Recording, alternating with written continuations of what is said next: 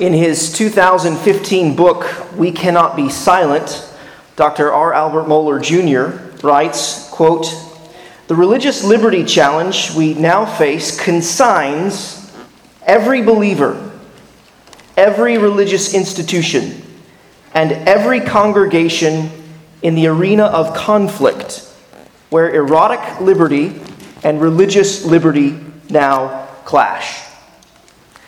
If that is true, if every believer has been consigned to live in such an arena, then how should we live? It may interest you to know that the subtitle to Dr. Mohler's useful little book uh, is this Speaking Truth to a Culture Redefining Sex, Marriage, and the Very Meaning of Right and Wrong. In his subtitle, Dr. Mohler gives away how he thinks we should live in such an arena. One aspect to life in this world is speaking truth to this world. So let's be honest. Uh, sometimes, as believers, we're a bit shy about the truth we possess. Sometimes we are ashamed and afraid of the truth that we possess. Sometimes we're guilty of soft pedaling the truth. But we know that is neither loving nor obedient.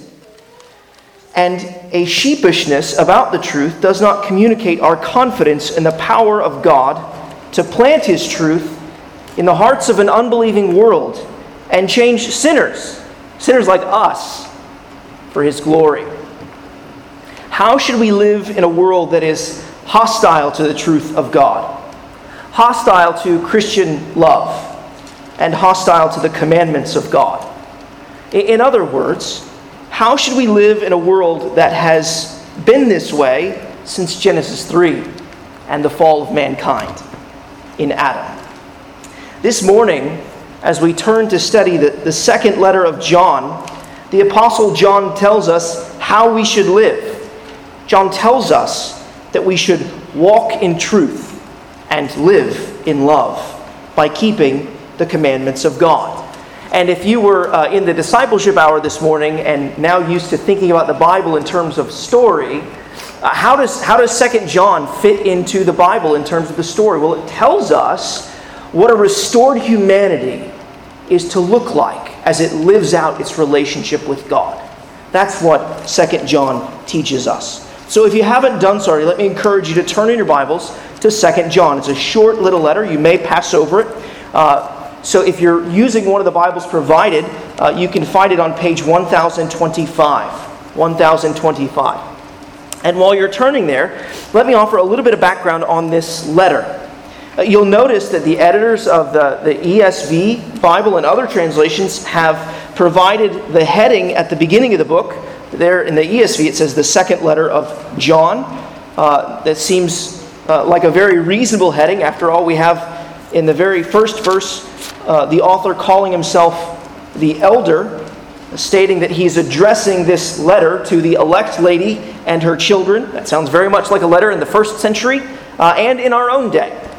Uh, conservative scholarship has largely agreed that 1st, 2nd, and 3rd John were most likely written after John's Gospel, uh, sometime in the late 80s or early 90s in the first century. That would have been toward the end of John's life. John may have been somewhere around uh, 90, in his 90s. Uh, that could be one of the reasons that John calls himself the elder there in verse 1. First John uh, was what was known as a, a circular letter, uh, which means that it was a letter that was meant to be passed around to various churches. It was to make the, the circuit of, of churches, read in the churches and, and heard. Um, and, and uh, that, that was probably in and around John's particular area as an apostle, which was probably the, the, the region of Ephesus, in and around Ephesus. Uh, given that Second John does not give a specific name like Third John, uh, it could be that Second John was also a circular letter.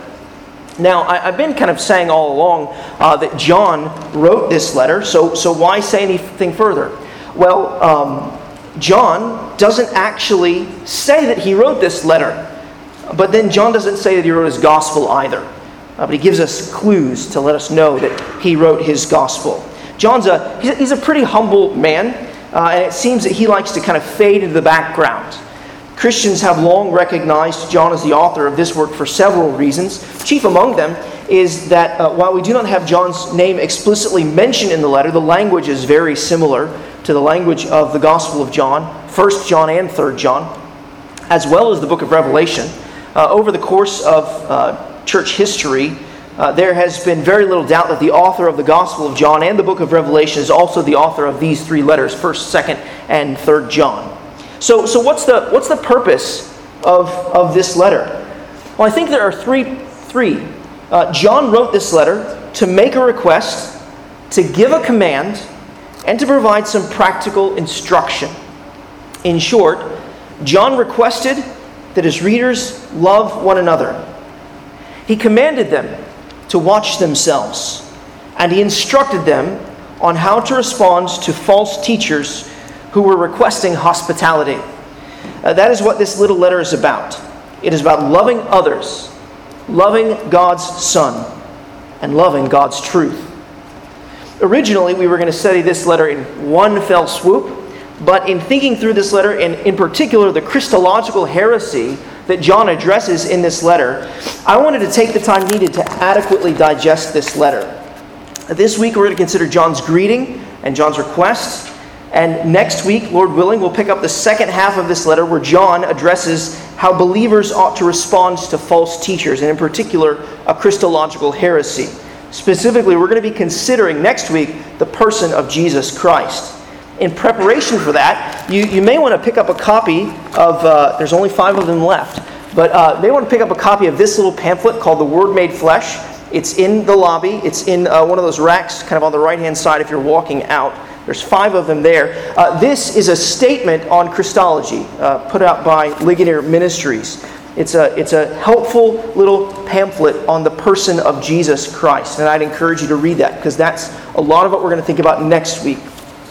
For now, uh, let's turn and study the first six verses of John's second letter. Uh, we're going to study these verses in two sections. First, John's greeting, and second, John's request. John's greeting, and John's request. Let's take a look at, at John's greeting there in verses 1 to 3. And, and as we prepare to read these verses, uh, let me say this. So often, the greetings in the New Testament letters, in these greetings, the author of, of this letter is trying to kind of show his hand a little bit. What's he concerned about that he wants to communicate? Well, that is, uh, he, John here, he's giving away the central themes of his letter, these central concerns. So let me encourage you to look and listen closely and see if you can pick up on what John is really concerned to communicate. Uh, let me read 2 John, verses 1 to 3. John writes, The elder, to the elect lady and her children, whom I love in truth, and not only I, but also all who know the truth, because of the truth that abides in us and will be with us forever. Grace mercy, and peace will be with us from God the Father and from Jesus Christ, the Father's Son, in truth and love. So, did you hear John's concerns for this letter? He seems to be concerned about truth, doesn't he? Uh, he mentions, John mentions the word truth four times in these short verses. He mentions loving in truth, knowing the truth, loving because of truth, and love paired with truth. I wonder if you heard just another theme that comes up, comes out in these verses as I was citing John's references to truth. John's not only concerned about truth, but he's also concerned about love. More specifically, I think we can say that John is concerned about truth's relationship to love and love's relationship to the truth. But I'm getting ahead of myself as we've already passed over John's reference to himself and his address to his readers. John, you'll see there he calls himself the elder. John's well on in age at this point. But another reason that John may refer to himself as the elder is that he has served the church as a, as a teacher and a shepherd. You know from Acts chapter 20 and from 1 Timothy chapter 3 and Titus 1 that an elder is an officially recognized teacher in the church. Is, is John referring to his age or his office? I don't think there's any real reason that we actually need to decide between the two. Whether John means to call to mind his age or his office, referring to himself as the elder actually reveals John's humility. He is a duly ordained apostle of the risen Lord Jesus Christ. He is the disciple whom Jesus loved. But he does not lord any of that over his readers. John, as we'll see in this letter, uses his authority in a loving and careful manner. It was simply enough for him to refer to himself as the elder. As and those receiving this letter would have responded with joy that John had written them. Who is the them, though? Who is the audience that John has written? Who is this letter addressed to? It's addressed to the elect lady and her children. And there are two possibilities here. Uh, one would be that John is referring to a particular woman and her children. Another possibility is that John is addressing the church, and a, a particular local church at that. Uh, both are quite natural readings. In Paul and Peter's epistles, the, the church is referred to in feminine language. In Ephesians chapter 5, Paul calls the church the bride of Christ, and in 1, Timothy, 1 uh, Peter 5, Peter refers to the church as uh, the woman who is in Babylon. And in his first letter, John referred to Christians as children of God. And the good news for us is that whether John is addressing an individual woman or a local church, the message of this letter does not change. For my part, I'm persuaded that John is addressing a local church, a particular local church. I think if John wished to address a particular individual woman, uh, he would have done so. John wrote directly to Gaius in uh, 3 John, and this letter, should it have been intended to reach a particular woman, I think John would have addressed her by name. So, for my part, I think that when John addressed the elect lady and her children, I think that John's addressing a local congregation, her members. And that's going to shape some of, some of how we think through application and exhortations in this letter. Notice when John greeted this church, he expressed his love for her. He said that he loved her in the truth. It's a peculiar way of, of expressing your love, isn't it? Loving her in the truth. Perhaps John expresses his love in this way because he's beginning to say something about the connection between truth and love. What is more is that John says he is not the only one who loves the church in the truth. He says that all who know the truth love the elect lady and her children in the truth. I think that what John is saying is that he loves the church, and all believers love the church because the church loves the truth. John loves the church, and all believers love the truth because the church loves the truth. Love of the truth fans the flame of love for those who love the truth. Perhaps that's what John's trying to express there in verse 2. You'll notice. John loves, all Christians love, because truth cultivates love. What or who is the truth that abides in us and will be with us forever? Might I suggest to you that it's Jesus? Remember Jesus' words from John's Gospel? Jesus said in John chapter 14, verse 6, I am the way, the truth, and the life. And, and didn't Jesus say in Matthew chapter 28, verse 20, he said that he would be with his people to the very end of the age? John could very well be alluding to Jesus when he states that he loves the church because of the truth that abides in us and will be with us forever. In just a, a few short sentences, John will start reminding the church of the need to abide in the teaching of Jesus, to abide in the truth. It could be that John is saying, I love you in Jesus, and all who love Jesus love you because you love Jesus.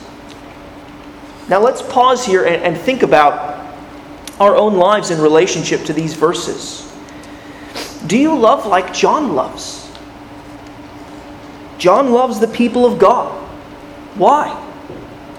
Because Jesus lives in John by the power of the Holy Spirit, and Jesus loves God's people. Do you love God's people? You don't have to like them, but you've got to love them.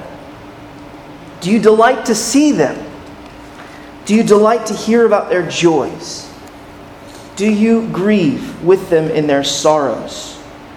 Are you concerned about them when they're downcast? Do you love God's people? In his first letter, in 1 John chapter 2 verse 10 we read, "Whoever loves his brother, there John's referring to Christians. He says, "Whoever loves his brother abides in the light, and in him there is no cause for stumbling." You know, it's, it's deeply concerning when someone professes to be in Christ and to love Christ, but does not love the people that Christ loves. A true Christian cannot be long separated from the people of God. Is there evidence of love for God's people in your life? And not just Christians in general, but members of this particular local church or, or the local church that you're a member of? Do you pray for your brothers and sisters in Christ? Or ask how you can pray for them? Do you check in on them throughout the week? Do you carve out time to be with them? These should all be normal things occurring in our lives as Christians. They're not extraordinary things, but normal things. Another point of application that I want us to explore is this Do we know the truth? John says that, that all who know the truth. So the truth must be known. All who love the truth love this church whom he's writing to.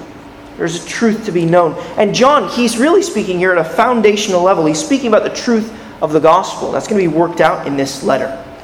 Those of you who uh, have joined this church or who are in the process of joining this church, you've gone through uh, a membership interview, you'll, you'll know that part of the process of joining this church is that we ask you if you know the truth. So, in, in, a, in our membership interview, we ask you something like, you know, in a, in a minute or so, can you tell me what is the good news of Jesus Christ? Just you know, the highlights of the gospel truth. What, what is the good news of Jesus Christ? And in that question, we're trying to ask you in a tactful way do you know the truth about Jesus? Now, Christian, I know that your uh, membership interview here, you, you who are members, I know that your membership interview here was one of the highlights of your life. So I'm sure that you just remember it vividly and well. You can recall every single word you uttered uh, in that conversation. Uh, but, but let me ask you this. If we were to kind of go through that process again, we are asking you that question today. What, what, what is the good news of Jesus Christ? Can you share with me the truth about Jesus?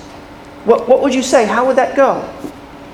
What, what I'm trying to suggest here is that we shouldn't get out of practice of expressing our knowledge of the truth.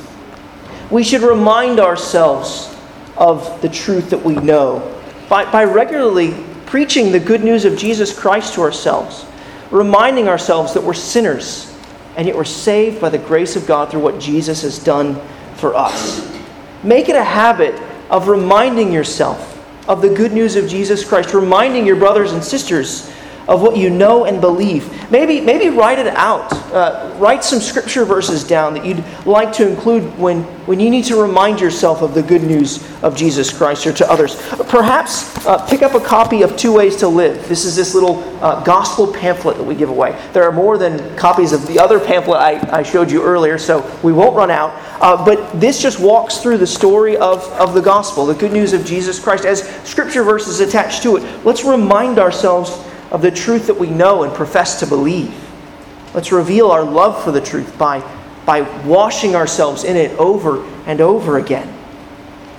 In verse 3, John, he brings Jesus into view. And I don't know about you, but I was struck by John's certainty there in verse 3. Just look at verse 3 again. John says, Grace, mercy, and peace will be with us from God the Father and from Jesus Christ, the Father's Son, in truth and in love. John wrote his first letter so that Christians would be certain of their salvation. He explicitly talks about that in his first letter. John seems to be picking back right up where he left off in his first letter. He is certain that grace, mercy, and peace will be with those who love the truth, and that this grace, mercy, and peace come from God the Father and God the Son. Why is John certain of this? Perhaps because the church is elect, chosen, and beloved from before the foundation of the world, as the Apostle Paul says in Ephesians chapter 1, verse 4. In the very next verse, in Ephesians chapter 1, verse 5, the Apostle Paul says that the church has been chosen and elect in Christ so that they might be adopted as sons and daughters of God. And so we're right back to thinking about the church in terms of being children of God, as John did here in verse 2. You know, our church's statement of faith speaks of the certainty that we have due to God's gracious election. Among other things, in Article 9 of our church's statement of faith, we confess the following We believe that election is the eternal purpose of God, according to which He graciously regenerates, sanctifies, and saves sinners, and that it is the foundation of Christian assurance. Certainty the Father's electing love and the Son's redemptive work give believers the certainty that grace, mercy, and peace will be with us. So, what are grace, mercy, and peace? Why is it appropriate that they come from God the Father and God the Son? Well, God's grace is God's unmerited, unearned, and undeserved favor. Mercy is God's compassionate withholding of the punishment that we deserve for our sins. And peace is our relationship to God, set at perfect harmony through reconciliation.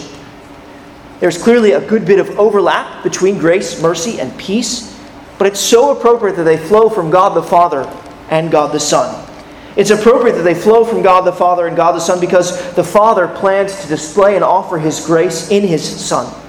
The Father is able to show mercy and compassion through the Son. And because the Son has established peace with the Father for all who believe. One believer put it like this quote, Grace takes away the guilt and power of sin and renews our fallen nature. Mercy relieves our misery. Peace implies our abiding in grace and mercy. Notice how John includes himself there in verse 3. You see, he says, Grace, mercy, and peace will be with us from God the Father and from the Father's, Jesus Christ, the Father's Son. John includes himself there. If the first readers of this letter were in any way nervous, perhaps by some of the false teaching they were hearing, these false teachers they were meeting with, they could read verse 3 and say to themselves, The beloved apostle is certain of God's grace, mercy, and peace toward us, and we should be certain too. Christian, if you struggle with doubt, with fear, listen to John. Learn from John.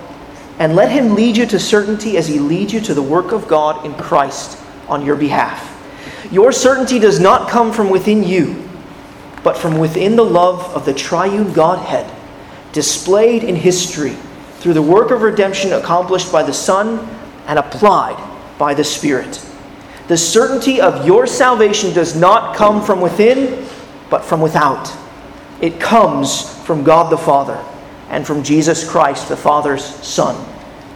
John closes this greeting with the words, in truth and love. Those are the the- there are those themes again, these themes that are going to appear and reappear in this letter. Because we are recipients of grace and mercy and peace from God the Father and God the Son, truth and love ought to be present and perceivable in our lives. It was John Stott who wisely said, Our love grows soft, if not strengthened by truth, and our truth goes hard, if not softened by love. Scripture commands us to both love each other in the truth and hold the truth in love. Truth and love. These are the twin themes of this letter. John mentions them in the opening of his greeting and the closing of his greeting. And having considered John's greeting, let's turn now and consider John's request. See if you can spot John's request there in verses 4 through 6. Let me read 2 John, verses 4 through 6. I rejoice greatly to find some of your children walking in the truth, just as we were commanded by the Father. And now I ask you, dear lady, not as though I were writing you a new commandment, but the one we have had from the very beginning, that we love one another. And this is love, that we walk according to his commandments. This is the commandment, just as you have heard from the beginning, so that you should walk in it. Before we receive John's request, we receive John's joy. John expresses that it gives him great joy to find some of the children walking in the truth. It's a great way to describe the Christian life, isn't it? Walking in the truth. Walking in the truth conveys the idea of, of moving forward, going down the path of righteousness and truth. Walking in the truth must mean walking in God's ways, because walking in the truth, as we see it there at the end of verse 4, is commanded by the Father. Did you know that, Christian?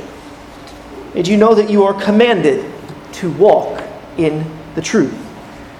So when you wake up tomorrow morning and you want to know, how does God want me to live today? Right there. God wants you to walk and live in the truth. Wants you to walk in the truth. Just remember 2 John 4. Believers are commanded by God to walk in accordance with the truth, and in particular, the truth about Jesus. When confronted with, with dark and sinful thoughts, remember that walking in the truth means thinking on God's truth. When tempted with sinful deeds, remember that walking in the truth means doing that which accords with God's truth and the deeds of Jesus that we see displayed in his life. When tempted to speak sinful words, remember that walking in the truth means speaking as the one who is the truth would speak, speaking as Jesus speaks. Walking in the truth brought John joy, and it undoubtedly brings every pastor joy. It brought me joy this past week to see some of you walking in the truth. Walking in the truth brings pastors joy. I, you know, I meet a number of members, as many as I can throughout the week. Uh, and, and this week, during one of my meetings, I, I was filled with joy. As I do with, with most meetings, I conclude by asking, so, so how can I pray for you this week? Uh, when I asked that question, one brother expressed to me that he wanted to be more deliberate about his witness in his workplace, that he wanted the things of God to be more readily available to his tongue in his conversations with his coworkers hearing his concern for his coworkers and his desire to honor Christ with his life and his lips brought me great joy. It's a joy to see him walking in the truth and wanting to speak the truth. Now, if you're reading verse 4 closely, you may be sobered by that word some. John says, I rejoice greatly to find some of your children walking in the truth. Perhaps you read that and wonder, so some are walking in the truth? Does that mean others are not? Are things so bad the church uh, that, that only some are walking in the truth? How could John rejoice in such a situation?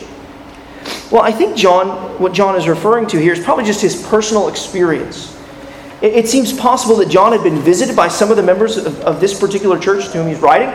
I think that John may simply be referring to some of those members who have come across his path, and he's been filled with joy that they've been walking the truth. If you, if you remember, just a minute ago, I said that this past week, when I had the privilege of meeting with some of the members of the church, I was delighted to find them walking in the truth.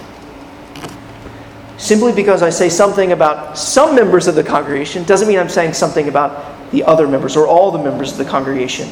That's probably what's happening here. I think John is simply referring to some of the members who have come across his path and he's been filled with joy that they've been walking in the truth. Perhaps he sent this letter back with them.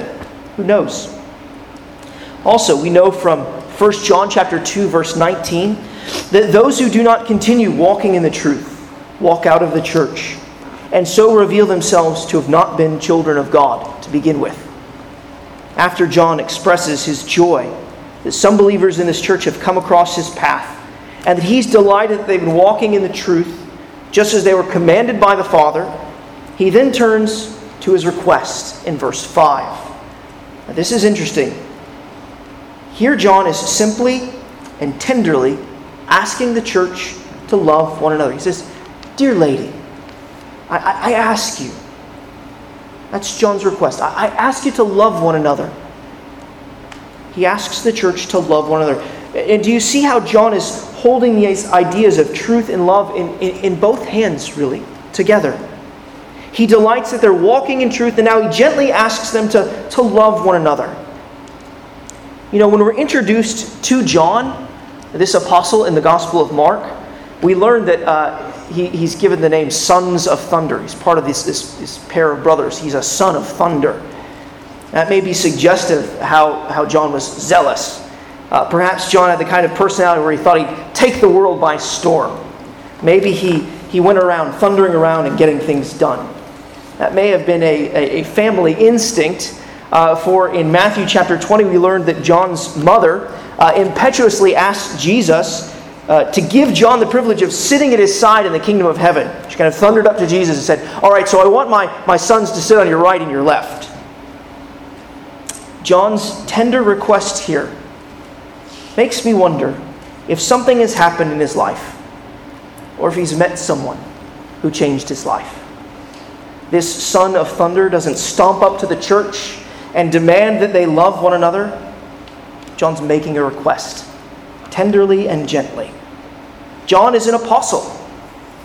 He, he could have issued a command, but notice he's making a request.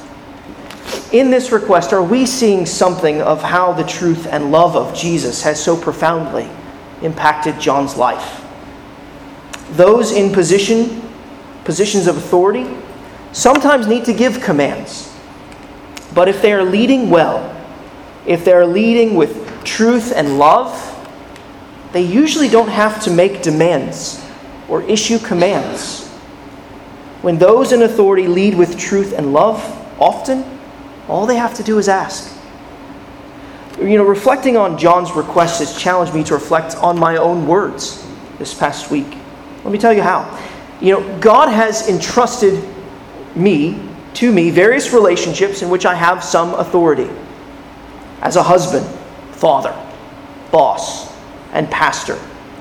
Ask myself do, do commands dominate my vocabulary or requests?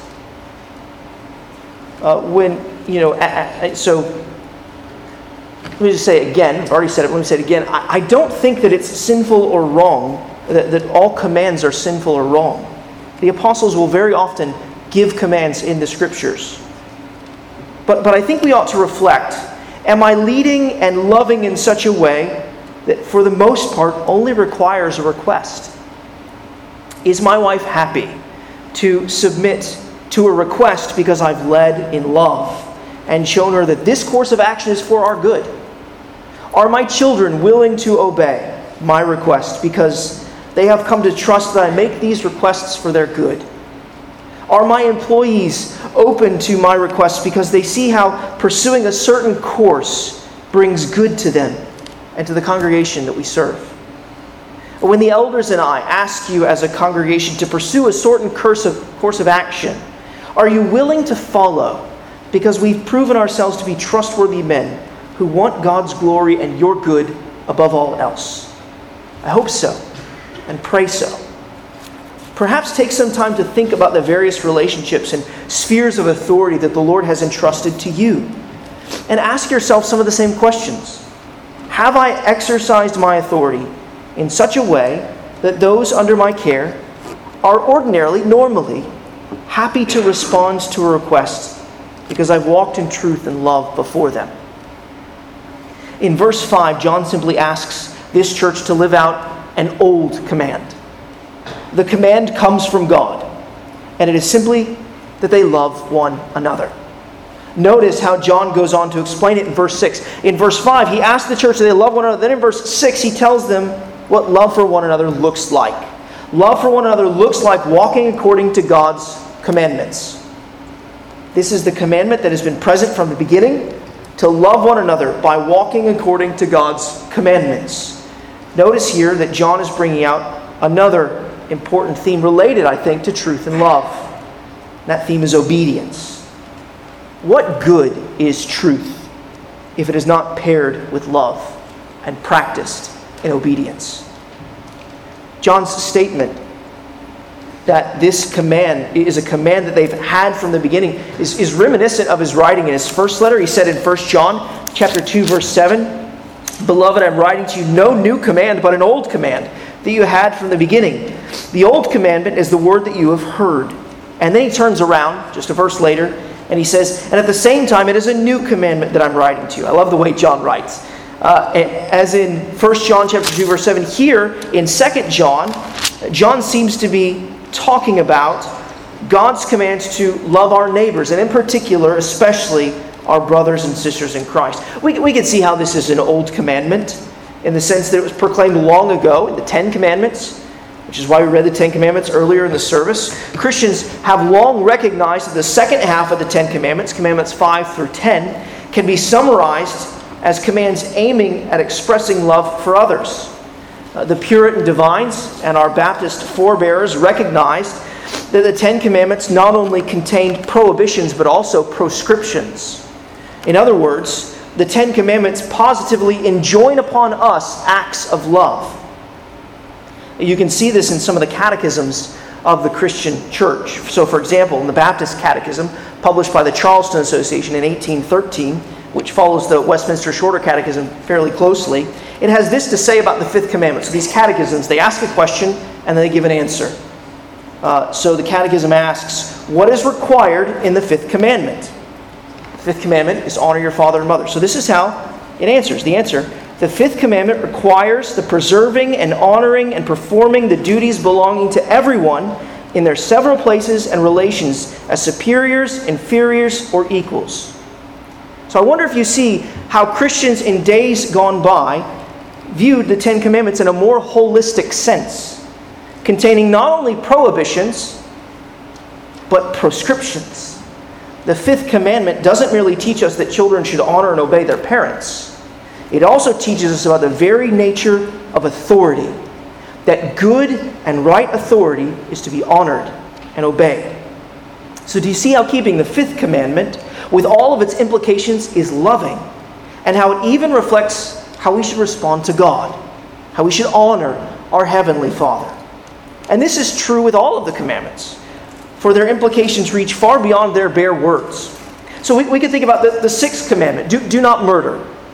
Our Christian forebears understood this not merely as a prohibition against taking life, but that the command also positively enjoins upon us the duty to preserve our own lives and the lives of others. Is that not love? The, the seventh commandment, seventh, not only prohibits adultery, but positively enjoins upon us the preservation of our own and our neighbor's chastity in heart, in speech, and behavior? Is it not love to refrain from degrading ourselves through subhuman behavior? Is it not love to refrain from objectifying our neighbor and guarding their chastity? Do you see how these old, seemingly rigid commands are actually commands of love? Our Christian forebears who came up with these catechisms uh, and, and made their children memorize the hundred plus questions contained in them before the age of seven were not making things up concerning the commandments of God. Far from it. They were teaching us to love by following the lead of the Lord of love. They were reading the commandments like Jesus was reading them. So, so just keep your mind fixed on the, the seventh commandment, for example. Do you remember what Jesus said about adultery in Matthew's gospel? In Matthew chapter 5, verses 27 to 28, Jesus said, You have heard that it was said, You shall not commit adultery. But I say to you that everyone who looks at a woman with lustful intent has already committed adultery with her in his heart.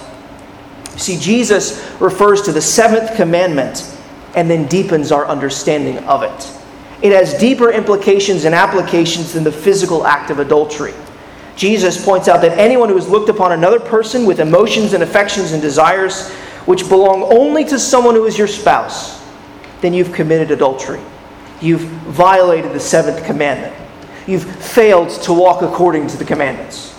Or in the language of 2 John, you failed to love.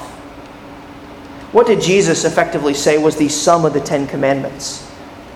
In Matthew chapter 22, verses 37 to 40, Jesus said that the sum of the Ten Commandments is to love the Lord our God with all our heart, soul, mind, and strength, and to love our neighbor as ourselves. Loving others was certainly a commandment that the people of God have heard from the beginning. And it was no doubt a command that John was teaching his readers, this congregation, when they first came to faith in Jesus Christ. Though this command was old, first being expressed in the Old Testament, Jesus taught us and publicly demonstrated the fullness of what it means to love others. Never before in human history have we seen what God fully intended love for others to look like. And we saw the fullest expression of living out this command to love others through keeping the commandments of God in the life and ministry of Jesus Christ. Jesus showed us that love was selfless and sacrificial. He showed us that love was submissive to God's will. He showed us that love is aimed at glorifying God and bringing good to others. This is a command that we should walk in. We should love one another. And if you want to know what love looks like, look to the commandments. And look to the one who perfectly lived out those commandments for us and for our salvation. And we need to remember that we so needed Jesus to show us this love. For we have not loved in this way. And we need to remember that we needed Jesus' love for us, or we have failed to love. Friend, if you're, if you're here this morning and you're not a believer and follower of Jesus Christ, That if I may, I'd like to speak to you for a moment. Friend, God created you. He, he created you in love, by love, and for love. God made you and, and every human being on this planet in His image. He made you to know His love, to walk in His love, experience His love, and express His love. But we, just like our first parents, just like Adam and Eve, we have spurned God's love. And instead of loving God and loving our neighbors, we have loved ourselves most. We've decided to live our own way rather than God's way. And that's what the Bible calls sin. Sin is rebellion against God and transgression of the law of God. It's failing to love God and love others as we ought. And just think about those commandments I mentioned a minute ago. Who here has perfectly honored their father and mother as the fifth commandment demands? Not a single one of us. We've all sinned remembering that the fifth commandment actually pertains to all authority. Who here has perfectly honored every authority figure in our lives? None of us made it past kindergarten honoring the authority over us. Remembering the sixth commandment do not murder. Who here has not murdered another person in our hearts through anger? Jesus said in, in Matthew's gospel, if we're angry at another person in our hearts, that we've broken the sixth commandment. Well, what about the seventh commandment? Do not commit adultery. Do you remember what Jesus said? I read from Matthew's gospel a few moments ago. Jesus said that anyone who's looked upon another person with emotions and affection and desires that only belong to someone who is your spouse, then you've committed adultery. You violated the seventh commandment. I am certain that every one of us here this morning has been guilty of violating these commandments and others. And I'm certain that we need somebody who will keep them for us and love for us and live for us. We've failed to love God and love, other, love others as we ought. And our sin is an offense against God.